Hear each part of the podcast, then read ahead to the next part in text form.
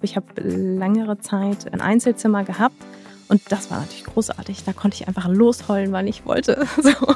Ich habe das nicht getan, wenn ich wusste, ich bin immer mit drei älteren Frauen im Zimmer zusammen. Der Moment der Dankbarkeit kam dann sehr, sehr groß, einfach wo die OP stattgefunden hat.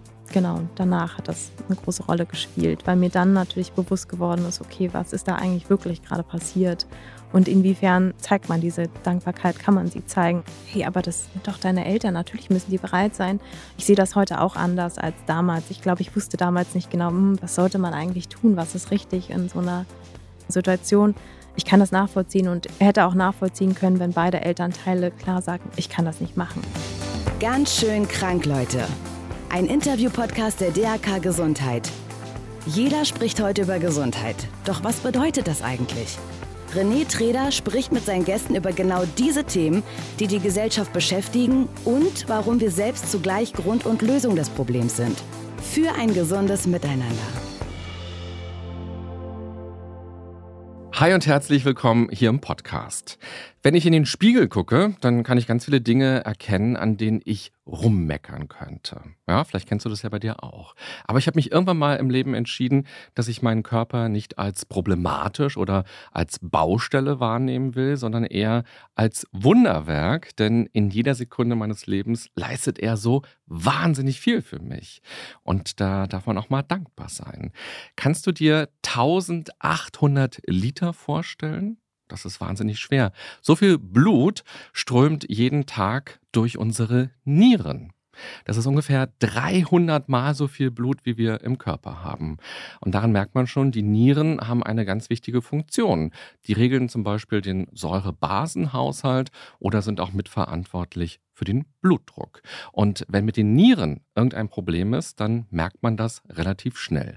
Und so ging es auch meinem heutigen Gast. Irgendwann hat ihr ganzer Körper einfach nur noch wehgetan und die Diagnose war Nierenversagen. Was das für sie bedeutet hat, wie sie damit umgegangen ist und wie auch ihr Umfeld damit umgegangen ist, was es auch für das Soziale bedeutet hat, darüber möchte ich heute gerne mit ihr sprechen, denn mein Eindruck ist, Krankengeschichten sind häufig auch irgendwie Familiengeschichten oder soziale Geschichten. Herzlich willkommen, Tabea Herzog. Dankeschön. Schön, dass du hier bist. Wie lange ist denn das her, dass du eine neue Niere bekommen hast und wie geht es dir inzwischen? Die Niere habe ich bekommen Anfang 2017, also vor drei Jahren. Und heute geht es mir sehr gut. Und wenn wir nochmal in den Vergleich gehen, die Zeit vor den Nierenproblemen im Vergleich Mhm. zu heute, gibt es da eine Veränderung? Ist da irgendwas anders? Ja, es gibt auf jeden Fall eine große körperliche Veränderung. Also meinem Körper geht es sehr gut. Das heißt, ich habe keine Schmerzen und ich kann auch den Sport machen, den ich ungefähr ein paar Monate zuvor einfach nicht mehr machen konnte, weil ich dafür zu schwach war. Mhm. Wenn man krank ist oder krank wird, dann wird man ja irgendwann auch Expertin oder Experte für die eigene Krankheit. Mhm. Ich habe ja gerade schon ein bisschen was erzählt über die Niere, warum ich die so toll finde. was würdest du denn sagen? Was hast du gelernt über die Niere? Warum darf man da jeden Tag auch mal dankbar hingucken? Weil es einfach ein ganz großes Filterorgan ist, sozusagen für den Körper.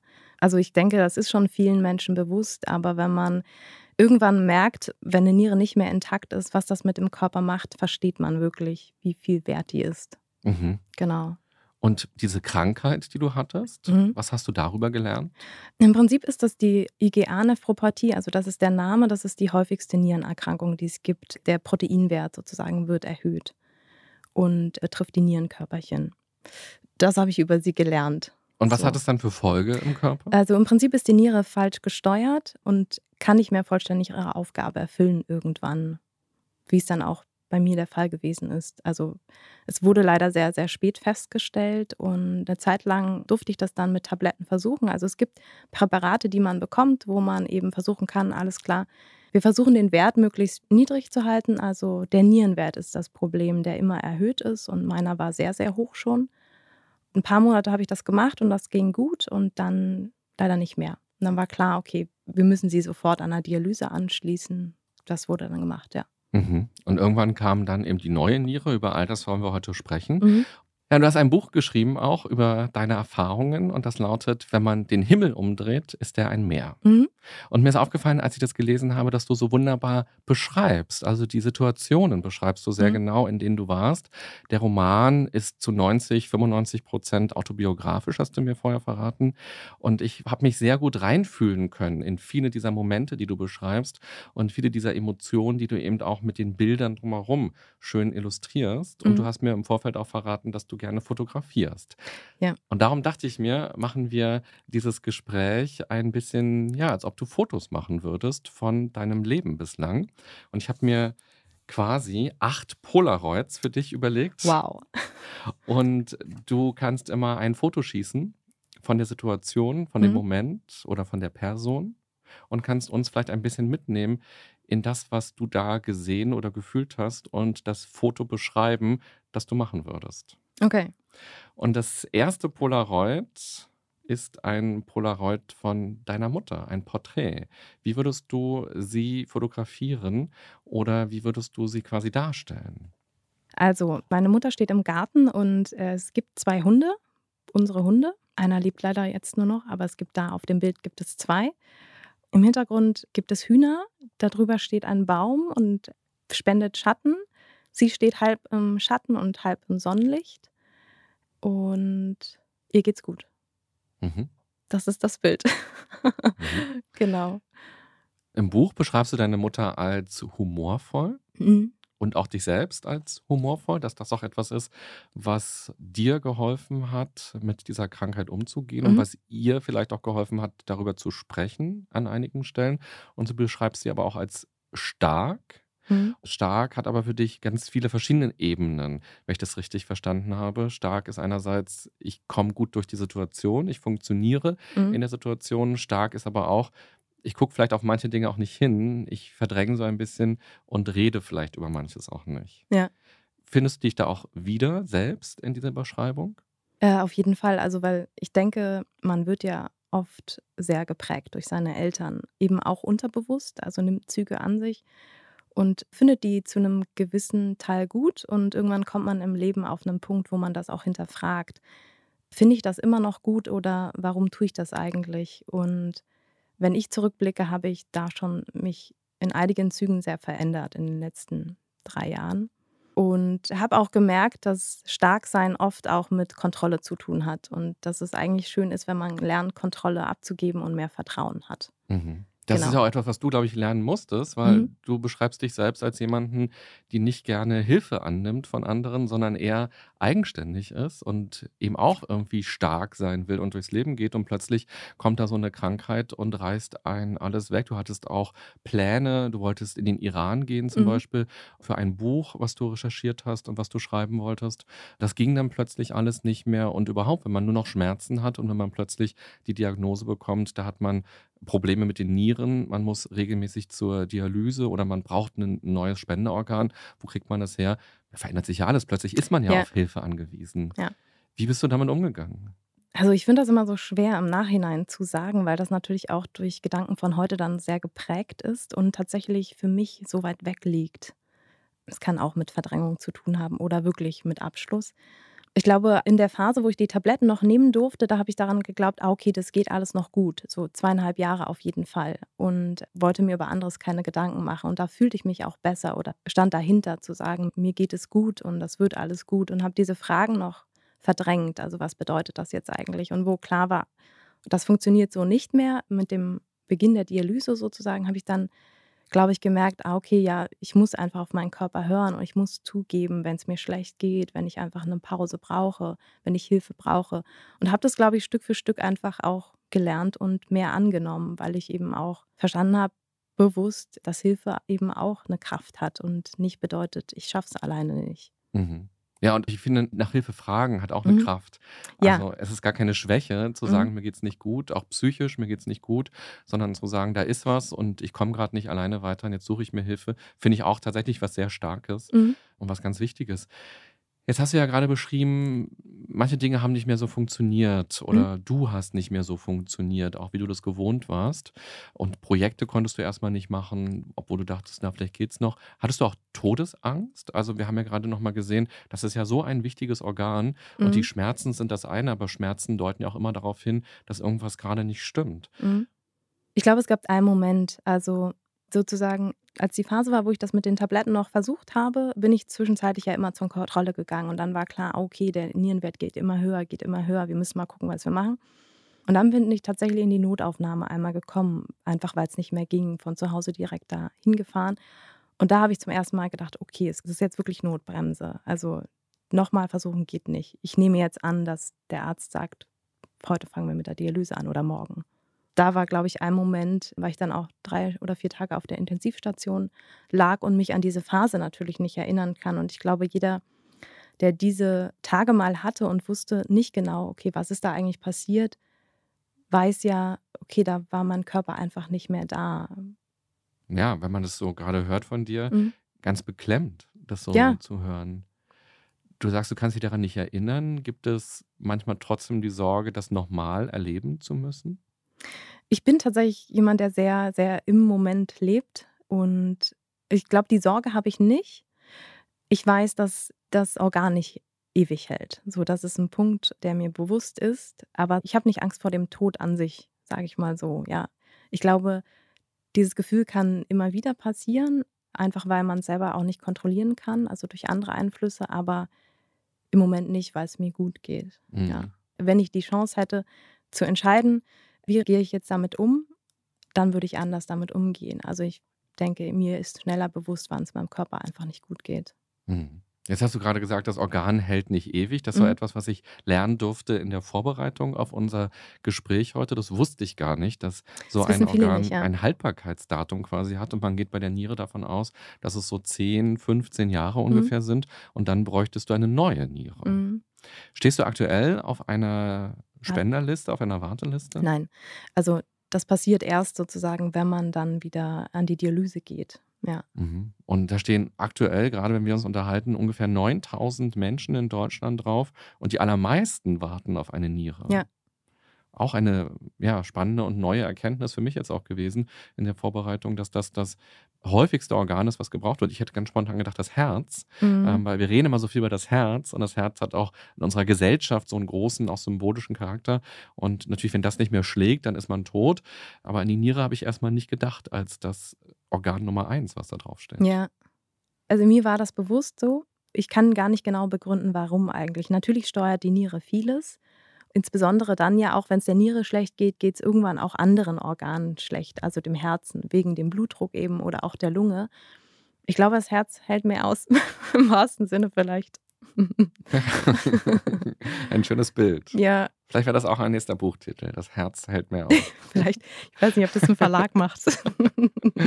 Jetzt haben wir über deine Mutter gesprochen und Mhm. vielleicht äh, einige Zuhörer und einige Zuschauer denken sich, warum hat er denn jetzt was zu der Mutter gefragt? Hm. Wir reden jetzt über die Niere. Was hat denn das damit zu tun? Aber erstmal, man ist ja auch immer Kind der Eltern, ja. egal wie alt man ist. Und natürlich machen sich Eltern ja auch Sorgen, wenn man plötzlich ankommt und sagt, ich habe Nierenprobleme. Und das ist ja auch eher untypisch in deinem Alter gewesen. Mhm. Häufig kriegt man sehr viel später erst Nierenprobleme. Und natürlich hat es dann auch eine familiäre Interaktion. Und da kommen wir auch später nochmal ein bisschen genauer drauf. Ich würde dir gerne dein nächstes Okay, Polaroid geben, was du wackeln kannst und mal gucken kannst, was da für ein Bild entsteht.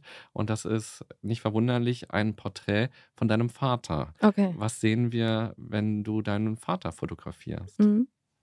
Eine Sache würde ich total schnell ausblenden, aber es war jetzt mein erster Gedanke, deshalb sage ich den.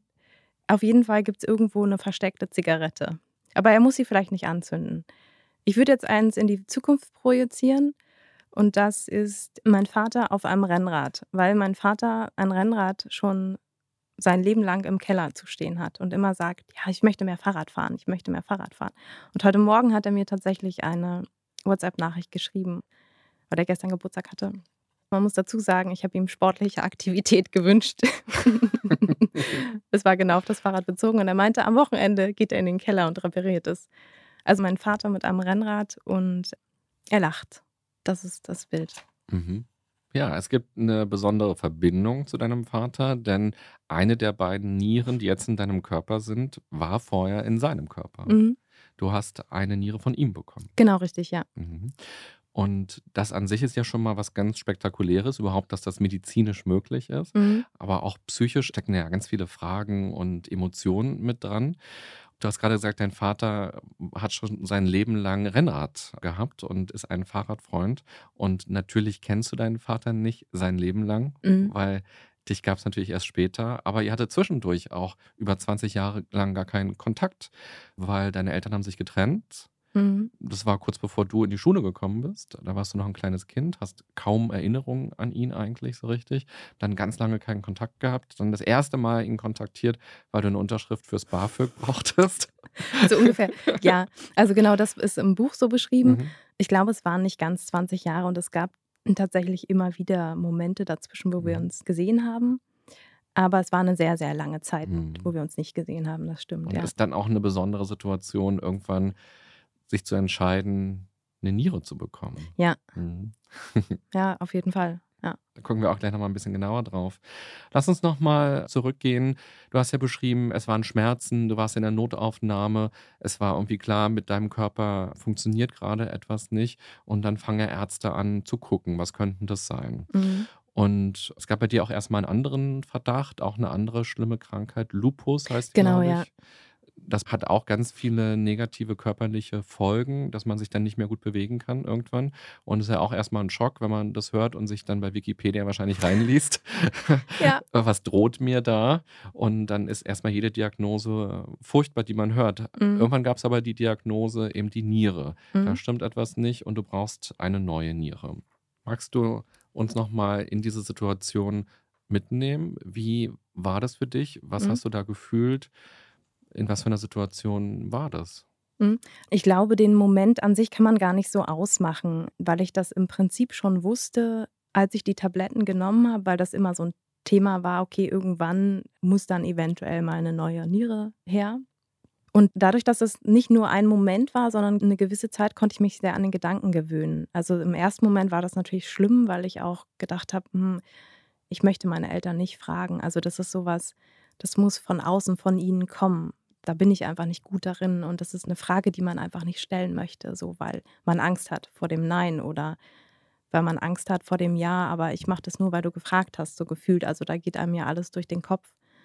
Auch was hat das vielleicht für körperliche Folgen für die Eltern dann, gerade wenn man älter ist und dann haben die ja auch nur noch eine Niere.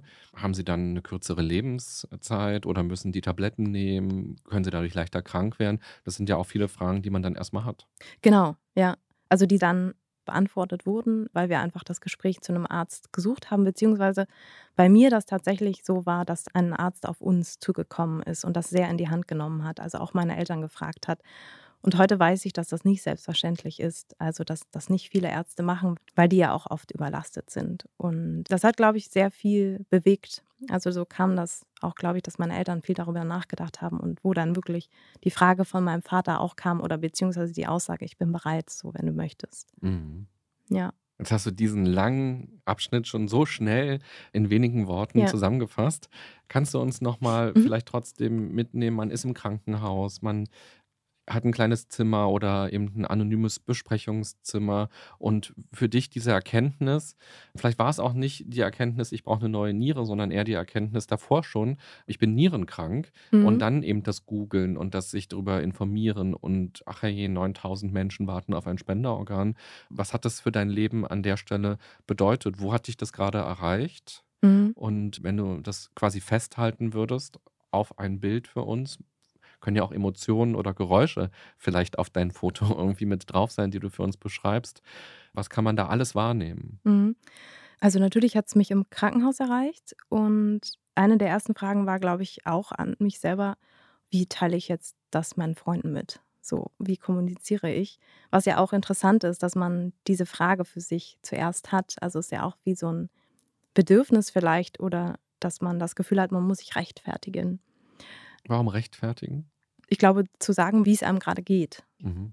Ich war jetzt einige Tage nicht erreichbar. Ich habe mich einige Tage bei Leuten nicht gemeldet, die eigentlich von mir wissen, ich melde mich oft Mhm. oder da stand was im Raum, was man beantworten musste. Erreicht hat mich das, glaube ich, natürlich in der Realität. Also da wusste ich, okay, es gibt keinen Weg mehr zurück. Ich kann nicht mehr wegblenden, dass gerade Reisen für mich zum Beispiel nicht möglich ist. Das war was Schlimmes auf jeden Fall. Und dass ich einfach nicht sagen konnte, wann geht es mir wieder besser, weil das ja auch so eine gewisse unbestimmte Zeit ist, die da vor einem liegt, weil man keine Ahnung hat vom Thema, keine Ahnung hat, wie das in welcher Schnelligkeit weitergehen kann. Mhm. Und in welcher Schnelligkeit hast du dein soziales Netz darüber aufgeklärt? Du hast gerade gesagt, sich rechtfertigen. Es ist ja auch ein Informieren, ein Mhm. Aufklären, ein sich outen mit einer Krankheit. Da kann man ja ganz viele verschiedene Begriffe für sich finden. Mhm. Wie schnell wussten die Menschen in deinem Umfeld das und wie haben die reagiert? Und was hat dir vielleicht auch geholfen? Also in der Zeit, wo ich sozusagen diese Tabletten noch nehmen durfte, da habe ich gar nicht so viel kommuniziert. Also beziehungsweise das in wenigen Worten abgetan. Da wussten Leute, okay, ich habe eine Nierenerkrankung, aber auch meine Freunde haben sich, glaube ich, mit dem Thema nicht auseinandergesetzt, also wussten gar nicht genau, was bedeutet das jetzt. Und auch vielleicht war es zu meinem eigenen Schutz zu sagen, naja, das ist erstmal alles gut, so es geht weiter. Und als ich dann wusste, okay, wir beginnen jetzt auch die Dialyse und im besten Fall kommt dann eine neue Niere, da war das ja nicht mehr auszublenden. Und da habe ich sehr viel auch erzählt. Ich glaube zuerst natürlich so SMS-Kontakt und dann kamen natürlich die Leute mich auch besuchen. Ja. Mhm. Und glaubst du rückblickend, erstmal haben sich deine Freunde nicht so viel damit beschäftigt, weil du sozusagen auch nicht viel angeboten hast und auch eher noch die starke Tabea warst, die nicht so genau gesagt hat, ja, mir geht's wirklich nicht gut, sondern eher, ja, ich habe Probleme mit der Niere, aber wir können uns mal wieder treffen demnächst? Ja, also das kann man natürlich immer nicht so 100 Prozent sagen, aber oft agiert man ja selber so in Gesprächen, dass man merkt, okay, ich kenne die Person sehr gut, ich stelle weniger Fragen, weil ich weiß, wenn sie erzählen möchte, dann erzählt sie von sich aus. Und sicherlich wollte ich da so sehr stark sein, ja. Mhm. Ja, ich stelle mir das als Prozess vor. Wir kennen ja aus der Psychologie die Phasen Mhm. der Trauer, dass Mhm. man also, wenn man jetzt auch eine schockierende Nachricht bekommt, da nicht gleich sagt, ah ja, alles klar, so und so machen wir es jetzt, so verfahren wir jetzt, sondern dass man auch überfordert ist, dass man traurig ist, dass man das nicht wahrhaben will, dass man wütend ist auf irgendwen oder auf irgendwas und dass man das erstmal durchlaufen muss auch. Mhm. Hast du das bei dir so erlebt? Auf jeden Fall. Also ich glaube, ich war, ich kann mich nicht mehr genau erinnern, aber ich habe längere Zeit ein Einzelzimmer gehabt und das war natürlich großartig. Da konnte ich einfach losheulen, wann ich wollte. So. Ich habe das nicht getan, wenn ich wusste, ich bin mal mit drei älteren Frauen im Zimmer zusammen. Ja. Wenn du mal mit anderen zusammen warst, hast du erlebt, dass die geweint haben? Am Anfang bin ich mit einer jungen Patientin auch auf dem Zimmer gewesen und bei ihr war nicht so ganz klar. Wir konnten uns nur auf Englisch unterhalten, was sie eigentlich hat, weil sie es selber nicht wusste. Aber die kam schon sehr geschockt rein und dann kam ihre ganze Familie sie auch besuchen. Und dann habe ich irgendwann erfahren, dass sie einfach, einfach ist auch gut gesagt, also jeder geht ja anders mit einer kleinen oder größeren Krankheit um, eine Nierenentzündung hat. Also die ist einfach ein paar Tage da geblieben und für die war das ganz, ganz schlimm. Ich weiß, ich wäre anders damit umgegangen sicherlich, aber auch, weil ich in dem Moment einfach den Unterschied gesehen habe und das gibt keine Begründung dafür, dass ihr Verhalten nicht gerechtfertigt ist. Also sie ist einfach ein emotionaler Mensch, das habe ich gespürt so und für die war das ganz schlimm in dem Moment und das ist dann auch gut, so umzugehen damit, wie sie es macht oder Mhm. möchte. Ja. Ja, es gibt ja häufig eine große Hilflosigkeit, Mhm. wenn wir krank sind, weil auch gerade die Niere, wo ist die genau? Ich sehe sie nicht, ich kann da nicht reingreifen, ich kann da keine Salbe raufschmieren quasi, dann ist alles wieder gut, sondern die ist so weit weg von meinem Handlungsspielraum erstmal und ich muss ja vertrauen auf Medikamente, auf Therapiemöglichkeiten und irgendwie auch hoffen, dass es gut geht oder in deinem Fall hoffen, dass irgendwann vielleicht eine Niere da ist, mit der du leben kannst und die Ja. mit dir leben kann. Das ist ja auch ganz wichtig, dass die nicht abgestoßen wird vom Körper. Mhm. Du warst viereinhalb Monate an der Dialyse. Mhm. Der Begriff ist vielen bekannt. Man hat auch schon mal natürlich Bilder gesehen im Fernsehen, in Filmen und so weiter. Aber die wenigsten Menschen, die jetzt gerade zuhören oder zuschauen, waren schon mal an der Dialyse. Mhm. Was passiert da? Wie läuft das ab? Das ist eigentlich eine Blutfilterung. Also eigentlich läuft es über die Arme. Hier läuft es rein und hier durch wieder zurück. Es wird halt gefiltert. Und ich hatte aber in der Zeit einfach, weil man das oft zur Überbrückung macht, wenn man weiß, es gibt die Aussicht auf eine neue Niere, kann man versuchen, das alles über einen Katheter zu regeln. So ein Demas-Katheter, den hatte ich, der ging hier sozusagen Mhm. rein. Das ist nicht mit Schmerzen verbunden, anders als wenn man das hier macht. Und das dauert ungefähr vier Stunden, so ein halber Arbeitstag? Genau, also es gibt eigentlich, da wo ich in der Dialyse war, zwei Möglichkeiten. Entweder geht man früh hin, also es fing an, glaube ich, um 8 Uhr und dann vier Stunden oder am Nachmittag um 15 Uhr. Ja. Aber jeden Tag? Also ich habe das dreimal die Woche gemacht, ja. Mhm. Genau. Wie hast du die vier Stunden verbracht? Es war ganz interessant. Also als ich da ankam, haben die anderen Leute, es waren hauptsächlich natürlich Ältere, waren insgesamt eine Gruppe von acht Leuten, glaube ich. Und man kann da mal Fernsehen. Das haben ganz viele gemacht, einfach weil man, wenn man hier gefiltert wird, also es findet dann über so einen Aderaufbau statt eigentlich, darf man diesen Arm in diesen vier Stunden nicht bewegen. Das heißt, man hat nicht so viele Möglichkeiten. Ich habe tatsächlich am Anfang sehr viel gearbeitet dort, habe geschrieben und dann, ich glaube, um kurz nach acht oder so kommt dann der Frühstückswagen rum und dann essen alle und die anderen Leute bekommen das natürlich ihre Brötchen dann irgendwie geschmiert, weil sie einfach nur einen Arm haben und ich durfte dann oft was selber machen. Und mit der Zeit habe ich aber auch gemerkt, dass ich einfach vom Körper auch, dass mir manchmal nicht so gut geht. Und dann habe ich mich auch darauf eingelassen, habe da auch geschlafen, habe da Fernsehen geguckt. Ja. Mhm. Und du hast auch ein bisschen schon Notizen gemacht quasi und dein Buch ist so ein bisschen da auch schon entstanden. Mhm. Genau, es ist eigentlich so, dass ich gemerkt habe, dadurch, dass ich sehr viel schreibe, auch für mich oder auch so ein Traumtagebuch führe, dass mir das immer total gut tut, Notizen zu machen. Und fand das dann irgendwann auch total spannend, weil man darüber ja auch mehr über sich herausfindet und eben sich Dinge aneignet, die dir passieren. Und das war tatsächlich super humorvoll auch. Es gab ganz tolle Dialoge, so zwischen den Leuten, ähm, zwischen den Pflegern. Und dann habe ich irgendwann angefangen, das aufzuschreiben, weil ich es einfach witzig fand. Und immer mehr gemerkt, okay, das ist ein Thema, was ich irgendwie interessant finde. Und dann ist das eigentlich sehr automatisch entstanden. Also ich, eigentlich hatte ich nicht vor, darüber zu schreiben und habe aber einen Freund, dem ich alle meine Texte zuerst gebe, der liest was und er hat irgendwie 30 Seiten gelesen und meinte, Tabea, das ist gut, was du da machst und mach das mal weiter, ohne zu wissen, wo willst du hin. Das wurde dann immer mehr und irgendwann war die Entscheidung da, okay, willst du jetzt daraus was Größeres machen? okay, mache ich. So, und dann kam automatisch eine Agentur auf mich zu irgendwie. Also es hat sich sehr ergeben, sehr richtig angefühlt, dass ich das mache und diesen Weg weitergehe. Mhm. Ja, schön, dass es das Buch jetzt gibt, mhm. auch zum Lesen. Aber es war vor allem ja auch eine Art Verarbeitung für dich, eine mhm. Art Aufarbeitung und ja, das auch verstehen, was da gerade für dich passiert und auch vielleicht in so einen sinnvollen Rahmen das alles bringen. Auch eine kleine Analyse, habe ich das Gefühl, wenn mhm. du da so die Sachen schreibst, dass es für dich auch eine Klarheit auch bedeutet durch ja. das Schreiben. In der Zeit, wo das war, hattest du auch eine romantische äh, Beziehung, ein bisschen, so halb Beziehung, halb, man weiß es nicht genau. Mhm. Und in dem Buch habe ich das Gefühl, hast du das so beschrieben, naja, natürlich ist der Typ dann weg, wenn ich krank bin. Also das hatte sowas in der Art äh, wie, naja klar, ich bin jetzt krank und dann, was soll der jetzt noch bei mir sein? Und dann ist natürlich die Beziehung jetzt vorbei. Also ich habe mich gefragt, ob du einsam in der Zeit auch warst und ob der nicht auch hätte bleiben dürfen oder können oder müssen. Wie siehst du das? Es ist total schwer, so zu antworten, weil im Buch ich das anders dargestellt habe, als es in der Realität tatsächlich war. Und wir, glaube ich, an unterschiedlichen Punkten im Leben waren. So würde ich das rückblickend sagen. Und natürlich gab es Momente, wo ich mich einsam gefühlt habe, wo ich mir gewünscht habe, okay, da soll jemand sein. Aber es hat aus anderen Gründen, glaube ich, nicht funktioniert. Das hat in dem Sinne, also wie ich dich jetzt verstanden habe, war vielleicht auch im Unterklang da die Frage, okay, wolltest du da stark sein? Hast du deshalb Hilfe nicht zugelassen. Mhm. So, das kann sein. Im Buch gibt es ja so einige Momente. Diese Momente gab es auch. Aber trotzdem weiß ich, der kannte mich in der Hinsicht da und wusste auch, okay, auch wenn ich stark sein möchte, er weiß, wann ich Hilfe brauche und wann er die geben kann. So. Mhm. Ja. Mhm. Es kam der Tag, da hast du deinen Vater angerufen und gesagt, willst du mich mal im Krankenhaus besuchen kommen oder ich bin gerade im Krankenhaus, komm noch mal vorbei. Mhm. Ich weiß nicht, ob ich angerufen habe, aber Vielleicht. Vielleicht habe ich auch eine Nachricht geschrieben. Okay.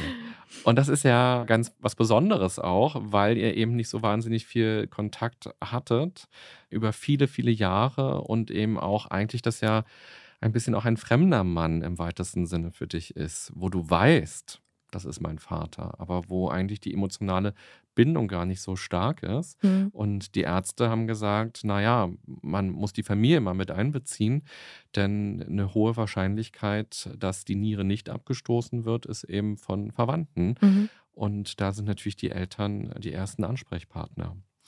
Magst du uns in dem nächsten Polaroid mal ein bisschen beschreiben, wie das für dich war, ihn anzurufen oder ihm eine SMS zu schreiben, je nachdem, was du getan hast, als deine Ärzte gesagt haben, das müssten sie jetzt mal machen. Mhm. Was ist da für dich ein Prozess gestoßen? Wie war das Tippen, das Formulieren? Welches Bild könnten wir da von dir sehen?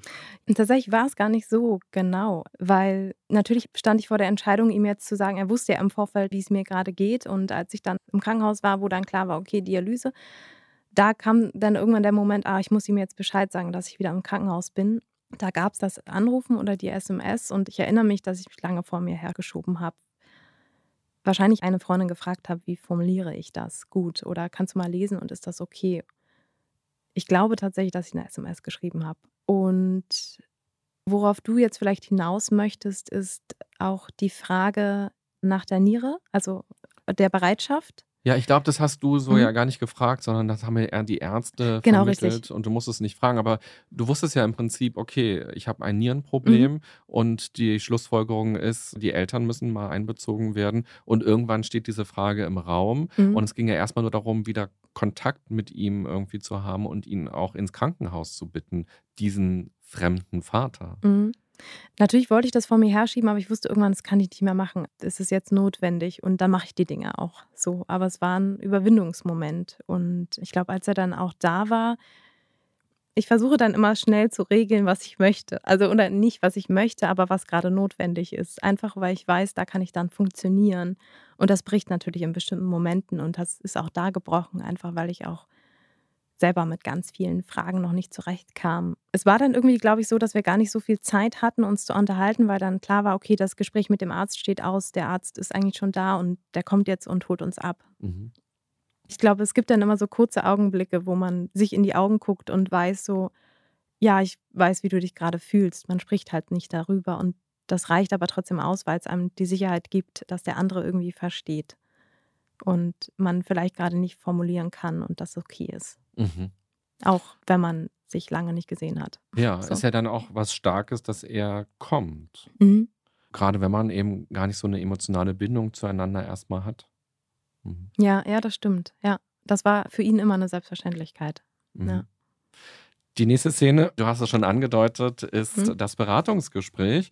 Und das hat ja eine ganz besondere, ja, auch Emotion, glaube mhm. ich zumindest, weil plötzlich sitzen deine Eltern ja auch wieder miteinander zusammen, die sich vor 20 Jahren getrennt haben und auch keinen Kontakt in der Zwischenzeit hatten und wo ja auch vielleicht noch viele unausgesprochene Themen sind oder Emotionen sind, alte Verletzungen, alte Erinnerungen sind. Und jetzt sieht man sich wieder, man ist auch gealtert. Also da mhm. ist ja so viel, was da plötzlich getriggert wird. Aber eigentlich geht es ja um dich und es geht um deine Krankheit, um deinen Körper. Und der Arzt erklärt etwas. Und irgendwie gibt es ja auch einen Appell an deine Eltern an der Stelle. Die sollen sich was überlegen, die werden informiert, die werden aufgeklärt. Magst du uns mal in dieses kleine Beratungszimmer mitnehmen und ein Foto machen, ein Polaroid machen? Mhm. Das Beratungsgespräch an sich hatte nur mein Vater, weil meine Mutter zu spät gekommen ist. Also sie war noch nicht da. Das war auch nur ganz kurz und das war sehr sachlich und glaube ich aber in dem Maße auch gut, dass es so sachlich war. Und der Moment ist sozusagen hier meiner Eltern, dass wir in meinem Bettzimmer am Tisch, am Fenster und ich weiß noch, dass ich hier sitze, mein Vater sitzt gegenüber und meine Mutter kam dann verspätet, also sie saß dann zwischen uns. Und meine Eltern haben sich da das erste Mal wiedergesehen. Es war ganz interessant, weil sie auch sich sehr zögernd begrüßt haben. Und ich kann mich nicht mehr genau an die Dialoge erinnern. Einen Dialog weiß ich noch. Meine Mutter hatte gefragt, okay, worum ging es jetzt? Was hat der Arzt gesagt? So, und mein Vater hat gesagt, sie müssen sich das emotional überlegen, ob sie bereit sind dafür eine Niere zu spenden. Und meine Mutter hat geantwortet, dass sie das natürlich macht, weil ich bin ja ihre Tochter. Und ich glaube, ich habe dann gesagt, dass das natürlich emotional gerade ist und vielleicht müssen wir einen Moment mal Pause machen und irgendwie gucken, möchte man das wirklich machen. Das sind Bilder, die ich im Kopf habe. Mhm. Was dachtest du? Möchtest du das machen? Möchtest du von deiner Mutter oder von deinem Vater eine Niere annehmen? Waren das Fragen, die du für dich so klar schon beantworten konntest? Ja, ich wusste auf jeden Fall, dass ich eine haben möchte und im besten Fall natürlich von einem Elternteil, ja. Mhm. Weil die eben die höchste Wahrscheinlichkeit hat, nicht abgestoßen zu werden?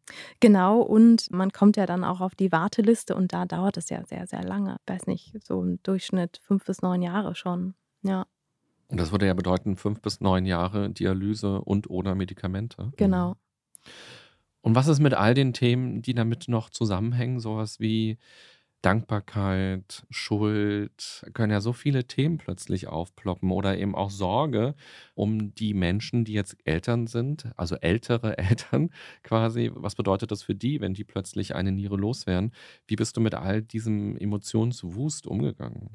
Also es gab dann natürlich irgendwann nochmal ein sehr ausführliches Gespräch, was das eigentlich bedeutet. Und man sagt auch, dass eine Nierentransplantation zum Beispiel, die ist heute eine Routine-OP. Und bei Nieren ist es ja Gott sei Dank so, dass man im besten Fall zwei hat. Das heißt, man kann problemlos eine abgeben, wenn der Körper nicht krank ist. Und das war, glaube ich, eine Wichtigkeit, die ich dann erfahren habe, die mir ganz viel gebracht hat. Weil das natürlich schwer ist, wenn man von vornherein gesagt bekommt, okay, Sie können ein Organ abgeben, aber wir wissen tatsächlich nicht, wie es Ihnen danach geht. Also die Message war dann irgendwie, Ihnen geht es auch weiterhin gut. Sie können mit einer Niere sehr gut weiterleben. So, und das war, glaube ich, das Wichtigste für mich, das erstmal zu wissen. Und ich habe mich dann irgendwann auf diesen Prozess eingelassen, weil ich auch wusste, ich möchte das jetzt und ich möchte, dass es gut geht. Ich habe mich sehr an so ein Zukunftsbild, glaube ich, gewöhnt. Der Moment der Dankbarkeit kam dann sehr, sehr groß, einfach wo die OP stattgefunden hat genau, danach hat das eine große Rolle gespielt, weil mir dann natürlich bewusst geworden ist, okay, was ist da eigentlich wirklich gerade passiert und inwiefern zeigt man diese Dankbarkeit, kann man sie zeigen? Also das konnte ich am Anfang auch nicht. Also natürlich gab es den Moment, wo ich gesagt habe, hey, danke, dass du mir jetzt das Leben erleichterst, so danke, dass du da bist. Aber das ehrlich zu zeigen, das hat länger gedauert. Einfach weil ich auch lernen musste, welchen Bezug habe ich eigentlich zu meinem Vater? Was ist mir wichtig? Also was mag ich an meinem Vater? Was finde ich schwierig, damit umzugehen, ja. Hm. Und dieses Danke kam im Auto auf dem Weg zum Baumarkt, als ihr. Ich glaube, das war ein zweites Dank. Also bei der OP ist es so, dass der Vater oder der Spender früher operiert wird natürlich. Und dann wird die zweite Person, also ich, dann später in den OP gefahren zur Übergabe. Das heißt, mein Vater war schon auf dem Zimmer und ich durfte dann auch irgendwie abends aufs Zimmer gefahren werden. Ich kann mich noch erinnern, dass mein Vater so die Hand gestreckt hat und sagen wollte, hey, geht es dir gut? ich habe sie auch gestreckt, ja, mir geht's gut, aber wir konnten uns halt, es war zu weit weg und wir konnten uns ja nicht bewegen. Und das war für mich auch ein Zeichen der Dankbarkeit, auf jeden Fall, wo ich auch weiß, das hat er verstanden. Aber das auszusprechen, das war auf dem Weg zum Baumarkt. Ja. Mhm. Wie lange hat es gedauert und was hat es bedeutet, das Danke zu sagen für dich? Ja, es ist natürlich auch so eine Entscheidung, wann möchte man das sagen. Und für mich war, glaube ich, wichtig, ich kann das erst sagen, wenn ich es wirklich so meine, wenn ich ein Gefühl dafür entwickelt habe. Und das hatte ich zuvor nicht. Hm. Ja, ist auch krass. Ich habe lange auch überlegt, ähm, als ich mich reingedacht habe in deine Biografie oder in deine Situation, Mhm. was bedeutet Danke eigentlich? Das ist so ein Wort, was wir ständig sagen. Danke für mhm. die Tür aufgehalten oder Danke für das Weihnachtsgeschenk. Und es ist das gleiche Wort wie auch eben Danke für die Niere. Aber es ist einfach mal was völlig anderes. Und wie gut kann so ein Danke das ausdrücken und wie kann man die Emotionen und all die Gedanken, die man hat, damit irgendwie rüberbringen? Mhm. Ja, ich glaube, im besten Fall natürlich erkennt man das Danke anders, ne, als wenn man es sagt. Also, dass man merkt, okay, eine Beziehung hat sich verändert oder man gibt dem anderen in anderer Form was. Mhm. Ja. Lass uns noch mal einen Schritt zurück. Mhm. Ihr seid aufgeklärt worden. Das ist die Konsequenz. Du bräuchtest eine Niere. Die Niere der Eltern ist eine gute Entscheidung aus rein medizinischen Gründen. Und man kann auch mit einer Niere ganz gut leben, wenn man gesund ist. Mhm. Dann am Ende kam ja die Entscheidung, dass dein Vater sagte, ich mache das. Wie lange hat das gedauert und wie war das Miteinander darüber sprechen in der Zeit dazwischen, auch mit deiner Mutter? Auch darüber habt ihr ja gesprochen oder auch mhm. da hat sich ja die Beziehung auch irgendwie gewandelt. Das Thema stand im Raum, der Kontakt zum Vater war eben auch wieder da. Auch mit ihm hast du darüber gesprochen. Wie hast du gemerkt, dass es auch plötzlich nicht nur um die Niere geht, sondern dass eben auch ganz andere Themen plötzlich nochmal aufgeploppt sind und euer Miteinander auch nochmal verändert haben? Ich glaube, so ungefähr einen Monat hat das gedauert, bis von ihm kam, wenn du möchtest, dann bin ich bereit dafür. Also nach der Aufklärung meiner Eltern glaube ich, habe ich so ein bisschen drauf gewartet, okay, ich brauche jetzt nochmal so ein Okay von irgendwem, damit es wirklich eindeutig ist und damit dann so alles in die Wege geleitet werden kann. Das erste war, glaube ich, dass beide zur Blutabnahme mussten, einfach damit schon Werte kontrolliert werden. Und meine Mutter das nicht gemacht hat, also oder ich das Gefühl hatte, hm, ich muss sie daran erinnern, also machst du das jetzt noch? Und dann war immer so, ja, nächste Woche, ja, nächste Woche. Und dann war für mich klar, okay, ich habe das Gefühl, ich renne da einer Sache hinterher, das kann ich nicht irgendwie. Und habe das irgendwann nicht mehr getan.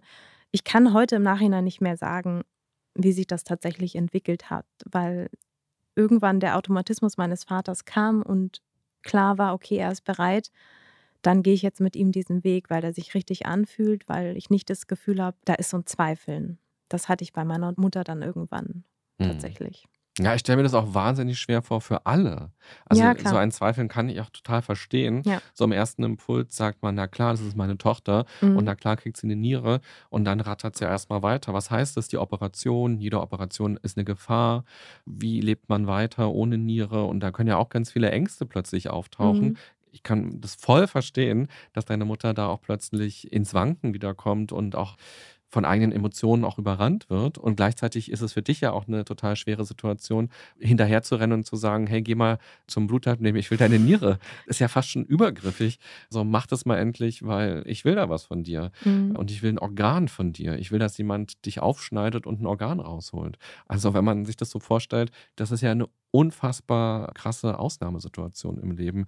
Und ich stelle mir so vor, man muss ja eigentlich darauf warten, dass jemand von alleine kommt und sagt, hey, ich mache das, ohne dass man eigentlich viel fragt und viel bittet. Man will niemanden überreden für irgendwas. Ja, also das ist der große Wunsch natürlich, weil man sich damit dann auch erstmal gut fühlt selber. Ich kann das auch nachvollziehen. Und es gibt natürlich auch andere Menschen, die das in der Form nicht erlebt haben, die dann sagen oder auch mir gesagt haben, hey, aber das sind doch deine Eltern, natürlich müssen die bereit sein. Ich sehe das heute auch anders als damals. Ich glaube, ich wusste damals nicht genau, hm, was sollte man eigentlich tun, was ist richtig in so einer Situation. Ich kann das nachvollziehen und hätte auch nachvollziehen können, wenn beide Elternteile klar sagen, ich kann das nicht machen. So, ich glaube, das ist was, wo es kein richtig, kein falsch gibt. Das ist die Art, wie man damit umgeht, glaube ich dann. Hast du mit deinem Vater mal darüber gesprochen, warum er sich entschieden hat, Ja zu sagen, was ihn motiviert hat, was seine Gründe waren? Mhm. Nee, die direkte Frage habe ich nie gestellt, tatsächlich. Ich glaube, es hat damit zu tun, dass ihm bewusst geworden ist und nicht nur in der Zeit, wo wir uns jetzt wieder gesehen haben, sondern ich erinnere mich auch, dass er zuvor auch, als ich ihn das erste Mal gesehen hatte, damals zum BAföG, da kam er auch zu Weihnachten und so Karten, dass ihm bewusst geworden ist, wie viel Zeit wir nicht hatten. Und wir sind uns ja jetzt auch begegnet, wo ich nicht unbedingt mehr einen Vater benötige, sondern gucken kann, okay, kann er ein Freund für mich sein, so, weil ich geprägt bin weil wir mehr Fremde sind als zuvor und es schwierig ist, Charakterzüge jetzt zu akzeptieren von jemandem, als wenn man jünger mit dem erwachsen wird. So. Mhm. Hattest du die Sorge, dass er quasi aus falsch verstandenem, ich muss was wieder gut machen, weil ich nicht da war, jetzt sagt, na klar, ich gebe ihr die Niere und das vielleicht irgendwann bereut und denkt, man, eigentlich habe ich das mehr aus falschen Gründen getan? Ich glaube, den Gedanken hat man immer. Der ploppt dann einfach so auf ich glaube nicht, dass mein Vater so ist. Mhm. Also ja, weil ich finde, wenn es um die eigene Gesundheit geht, dann kann man lange sagen, okay, ich weiß, ich muss das irgendwie machen, um was gut zu machen. Aber irgendwann kommt das Gehirn so und dann weiß man auch eigentlich, wenn ich das nicht wirklich möchte, kann ich das auch nicht machen. So. Mhm. mhm.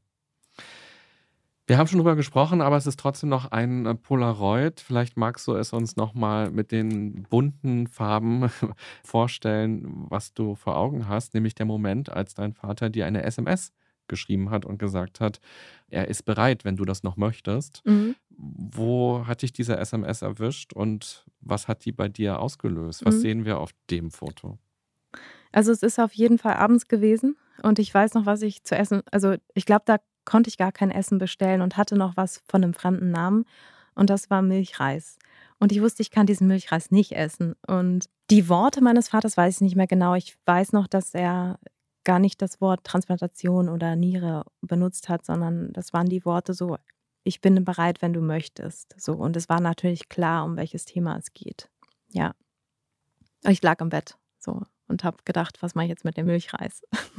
und habe mich natürlich gefreut. Ja. So als erst mal erst kam, weil es natürlich ganz viel mit Erleichterung auch zu tun hat, in dem Moment, wo man weiß, puh, okay, jetzt können die Ärzte so das nächste Prozedere in die Hand nehmen und man geht so weiter, die Verantwortung gibt man so ein bisschen ab, beziehungsweise fühlt sich sicher auf dem Weg, den man jetzt geht und es geht voran und man stagniert nicht. Ja. Mhm. Und dann kommen wir schon zum vorletzten Polaroid, Mhm. was ich für dich vorbereitet habe. Und du hast ja schon gesagt, es geht dann weiter, der Mhm. medizinische Prozess geht dann los. Und dazu gehört auch, dass ihr euch ein Krankenzimmer geteilt habt, Mhm. Was ja eine ganz besondere Situation ist, weil ihr wart eine Woche dann im Krankenhaus im gleichen Zimmer. Und du hast ja schon beschrieben, so ein Mensch hat ja Eigenarten, hat Gewohnheiten. Du hast deinen Vater mal schon als Raucher beschrieben. Das durfte er dann natürlich nicht vor so einer Operation. Mhm. Und plötzlich ist man da also auf engstem Raum, Mhm. kurz bevor für zwei Menschen sowas ganz Wichtiges passiert. Und man redet viel. Dein Vater redet auch gerne viel, um auch die Stille nicht aushalten zu müssen, hast du so angedeutet mal. Magst du uns mal von dieser einen Woche Mhm. quasi ein Foto knipsen? Oh je, mal gucken, ob ich das hinkriege. Wir liegen anfangs beide im Bett und mein Vater steht auf und geht zu seinem Schrank, wo all seine Sachen drin sind und es raschelt so. Und dann holt er so eine Packung Fisherman's Friends raus. Die lutscht er eben immer, wenn er das Rauchen unterbinden möchte. Und es versucht er natürlich versteckt zu machen. Und er weiß aber, dass ich dieses Geräusch schon kenne, weil auch von Autofahrten zum Beispiel oder die immer dabei sind. Oder dann natürlich auch die Frage aus Nettigkeit kommt, möchtest du auch eins? so. Es gab dann natürlich viele verschiedene Gefühle in dieser Zeit, also ein Auf und Ab auch. Wie viel Nähe kann man jetzt mit der Person teilen und wo lernt man sich besser kennen? Wo reflektiert man gerade selber? Wie habe ich da agiert und war das jetzt zu schroff, das und das zu sagen? Ja, oder muss ich mal direkt da was sagen? Ja. Mhm. Hast du noch mal in der Zeit auch von dir eine andere Seite ihm gezeigt? Hat er dich noch mal anders kennengelernt? Mhm. Ich glaube, ich habe natürlich oft viel als selbstverständlich vorausgesetzt, also dass er weiß, wie ich bin. Und das ist mir in bestimmten Punkten bewusst geworden, dass er das natürlich nicht wissen kann und dass Dinge, die er tut, also er ist jemand, der sehr gerne Hilfe anbietet und dann auch irgendwie mir das Geld gibt für den Apfel, den ich unten kaufen möchte oder mir die Tür aufhält. Und für mich waren das Momente, damals zumindest, wo ich gemerkt habe, hm, also traut er mir das jetzt nicht zu, ich will eigenständig sein, ich kann das selber. Was innerlich oft für mich ein Problem war, weil ich gemerkt habe, das will ich nicht. Das ist so eine Abwehrreaktion. Bis ich irgendwann verstanden habe, das ist einfach seine Art und er kann nicht wissen, dass für mich das zu viel ist, außer ich sage das mal direkt so. Und habe dann irgendwann auch angefangen, das so direkt zu sagen, was das bei mir auslöst und dass ich weiß, dass es nett gemeint ist, aber dass er mir auch ein bisschen so diese Eigenständigkeit geben darf oder erlassen darf. So.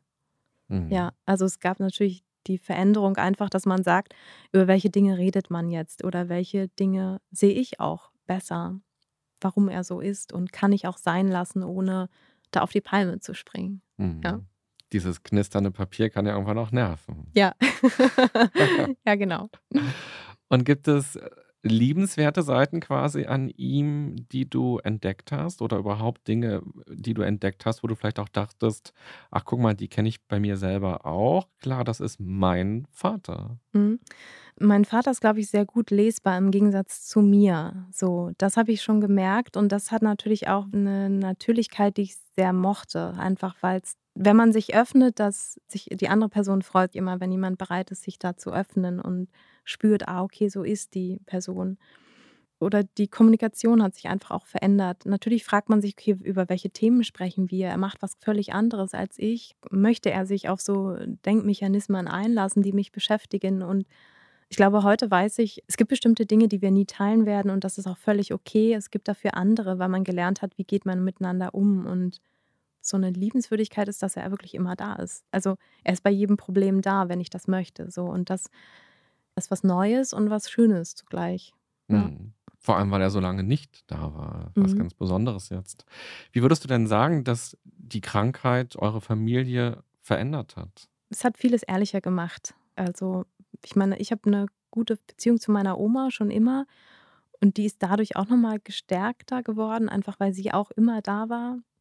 Zu meiner Mutter habe ich tatsächlich gerade keinen Kontakt, der sich aber auch ehrlich anfühlt und der andere Gründe hat als unbedingt diese Verneinung. Ich möchte nicht spenden. Also das hat das nicht ausgelöst. Es gibt einfach Unterschiede, glaube ich, die schon zuvor deutlich waren. Und das fühlt sich für mich aber gut und ehrlich an, in dieser Beziehung zu sein, so mhm. im Moment. Ja. Mhm. Du hast auch viel natürlich darüber nachgedacht. Organspende ist ein Thema für dich natürlich geworden. Wenn man mhm. selbst in der Situation ist, dass man ein Organ braucht, macht man sich natürlich Gedanken darüber, wie ist eigentlich der aktuelle Stand. Du hast inzwischen einen Organspendeausweis. Mhm.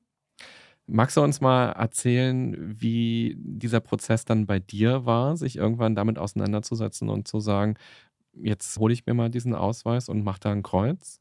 Also ich meine, es kennen bestimmt viele Menschen. Ich erinnere mich, dass ich mal sowas vor Jahren im Briefkasten hatte, dass die verschickt werden und dann kann man sich entscheiden, möchte ich das jetzt gerade oder nicht. In bestimmten Ländern gibt es das, glaube ich, nicht.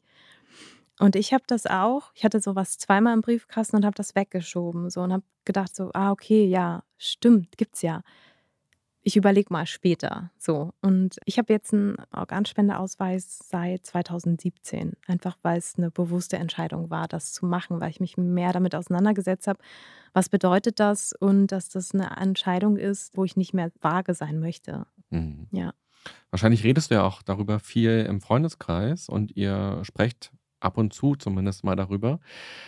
Was ist dein Eindruck, was hilft denn, sich mit dem Thema auseinanderzusetzen? Weil in dem Moment, wo man einen Organspendeausweis vor sich liegen hat, denkt man ja nicht nur darüber nach, dass man ein Leben rettet, sondern man denkt auch über seinen eigenen Tod an der Stelle nach. Mhm. Und das hat ja erstmal sehr viel, puh, oh Gott, Fühle ich mich da stabil genug? Ist heute der richtige Tag, um darüber nachzudenken, dass es mich mal nicht mehr geben wird?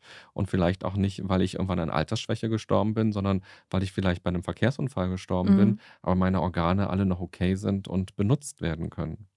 Ich glaube, dass es im natürlichen Fall normal ist, dass man sich mehr mit dem Thema auseinandersetzt, wenn man plötzlich eine Person kennt, der so was passiert ist, dass sie ein Organ bekommen hat. Das andere ich kann total gut nachvollziehen, wenn man sagt, also ich möchte mich nicht mit dem Tod auseinandersetzen. Ich glaube trotzdem, dass es wichtig ist, dass man anfängt, so in bestimmten Dingen einfach für sich selber nicht mehr vage zu sein, sondern eine Entscheidung zu treffen. Und ich akzeptiere jeden, der sagt, ich möchte das nicht. Aber ich glaube, ganz viele Menschen entscheiden sich nicht. Also nehmen sich nicht die Zeit für diese Entscheidung. Und das ist, glaube ich, was, was man machen kann, um einfach anderen Menschen die Möglichkeit zu geben, dass einfach mehr Organe gespendet werden. Ja, ich bin mir sicher, einige Leute, die jetzt das Interview sich angeguckt haben und deine Geschichte sich angeguckt haben, werden bestimmt auch nochmal drüber nachdenken, vielleicht auch nochmal googeln, was heißt das ganz genau. Man kann sich ja den Organspendeausweis auch als PDF runterladen. Das geht super leicht, ja. Genau, es ist ganz easy inzwischen und ähm, vielleicht mal darüber nachdenken und vielleicht hat dieses Gespräch dazu ein bisschen beigetragen. Ja. Ich habe ein allerletztes Polaroid für dich. Okay. Und dieses Polaroid. Ich in fünf Jahren, nein. ja, ist ganz gut. Es war, es ist ein Porträt von dir mhm. in der Zukunft. Okay. Und was auch immer die Zukunft sein soll. Kein Zeitabschnitt vordefiniert. Ich kann mich gar nicht in fünf oder zehn Jahren sehen, weil ich das schwierig finde, so in die Zukunft zu denken, weil ich bin einfach nicht der Mensch, weil ich glaube, ganz viele Chancen werden dadurch auch vergeben oder nicht mehr gesehen. Trotzdem habe ich natürlich Wünsche und Ziele. Ich würde jetzt mal ins nächste Jahr gucken mit dem mhm. Polaroid und Corona ausblenden. Dann bin ich in Finnland auf jeden Fall. Also Finnland hat irgendwie seit den letzten Monaten eine große Bedeutung für mich bekommen. Ich habe da mal einen Urlaub mit einem damaligen Freund verbracht. Es zwei Wochen in so einer Hütte in der Walachei eigentlich. Also es war ganz toll. So jeden Tag fischen gewesen und ganz viel von Dingen gelebt, die es da gibt. Und ich habe gemerkt, dass ich das vermisse. Also ich bin sonst jemand, der einmal im Jahr für sich reisen gehen muss und das jetzt seit drei Jahren ungefähr nicht gemacht habe. Das muss nächstes Jahr der Fall sein und eben auch, dass ich schreiben möchte. Und ich habe immer Anfänge von Texten an Orten, an denen ich noch nicht war und an denen ich es schaffe, zu mir zu finden. So sehe ich mich. Dazu gehört auch Geld, das kommt dann auch rein. so, ja. ja, es klingt schön mit mhm. Finnland und mit Schreiben. Gibt es manchmal, obwohl du kein Mensch bist, der lange plant, ja. den Gedanken, wie geht es mir in 10 Jahren oder in 15 Jahren, wenn die Haltbarkeit der Niere wackelt? Also der ploppt natürlich auch immer wieder auf so und der ist dann auch irgendwie da und das ist okay. Ich hatte mal das Gespräch mit einer iranischen Freundin, die Chemikerin ist. Und die hat mir irgendwann gesagt, weiß ich, die Angst gibt es, aber weißt du, was da in der Forschung passieren kann in zehn Jahren? Und das finde ich total gut, weil dann gibt es vielleicht eine 3D-Niere. Mhm. so. Ja, wow, aus dem Ja. Drucker. Ja, das ist, glaube ich, was, was mir für den Umgang total hilft. Ich bin schon sehr ein positiver Mensch. Mhm. Ja. Ja, das wäre toll. Organe aus dem Drucker, die dann ganz vielen Menschen helfen zum gesunden Weiterleben. Ja. Toll. Ganz am Ende dieser Folgen hier gibt es immer drei Halbsätze, die jeder Ah. Gast beantworten darf. Und ich lese dir mal die Sätze vor und du schaust, was dir spontan einfällt. Mhm.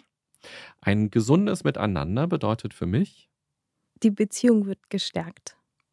der erste Schritt dorthin wäre, Nicht mehr vage sein, sondern eine Entscheidung treffen. und dafür sollten wir jeden Tag mindestens einmal Darüber nachdenken, ob wir bewusst leben. Das war jetzt ein bisschen pathetisch vielleicht, aber vielleicht weißt du, wie ich es meine. Ja, ist doch toll, weil wir Mhm. haben ja nur eine begrenzte Lebenszeit und durch so eine Krankheit lernt man diese Zeit wahrscheinlich auch nochmal besonders schätzen. Ja. Tabea, ich danke dir sehr, dass du hier warst und Mhm. dass du so offen über deine Gedanken, deine Emotionen und auch deine Familie gesprochen hast. Das sind ja alles ganz wichtige Themen. Es hat mich gefreut, auch hier zu sein. Dann alles Gute für dich. Dankeschön. Liebe Podcast-Hörerin, lieber Podcast-Hörer oder eben auch YouTube-Gucker, du hast es bis ans Ende dieser Folge geschafft. Das heißt, ich gehe davon aus, dieses Thema interessiert dich auch und du fandest dieses Gespräch auch genauso spannend, wie ich es gerade spannend fand. Ich habe die Zeit nämlich völlig aus dem Blick verloren und hätte jetzt noch ganz lange mit Tabea weitersprechen können, weil das so deutlich war, was Krankheit alles ja, verändern kann und machen kann.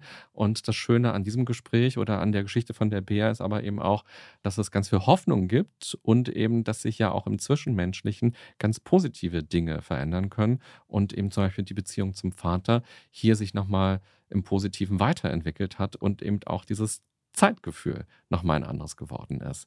Wenn du magst, denk gerne noch über diese Themen ein bisschen weiter nach und wenn dir diese Folge gefallen hat, kannst du auch gerne einen Kommentar dalassen, wo auch immer du diese Folge gehört hast oder geschaut hast. Und auch gerne Themenvorschläge schicken. Welche Themen würden dich denn für künftige Interviews mal interessieren? Ich wünsche dir alles Gute und eine gute und achtsame Zeit. Das war ganz schön krank, Leute. Der Podcast der DAK Gesundheit mit René Treder. Danke fürs Zuhören und abonniert gerne unseren Podcast, um keinen der folgenden spannenden Gäste mit ihren inspirierenden Geschichten zu verpassen. Und nicht vergessen, für ein gesundes Miteinander.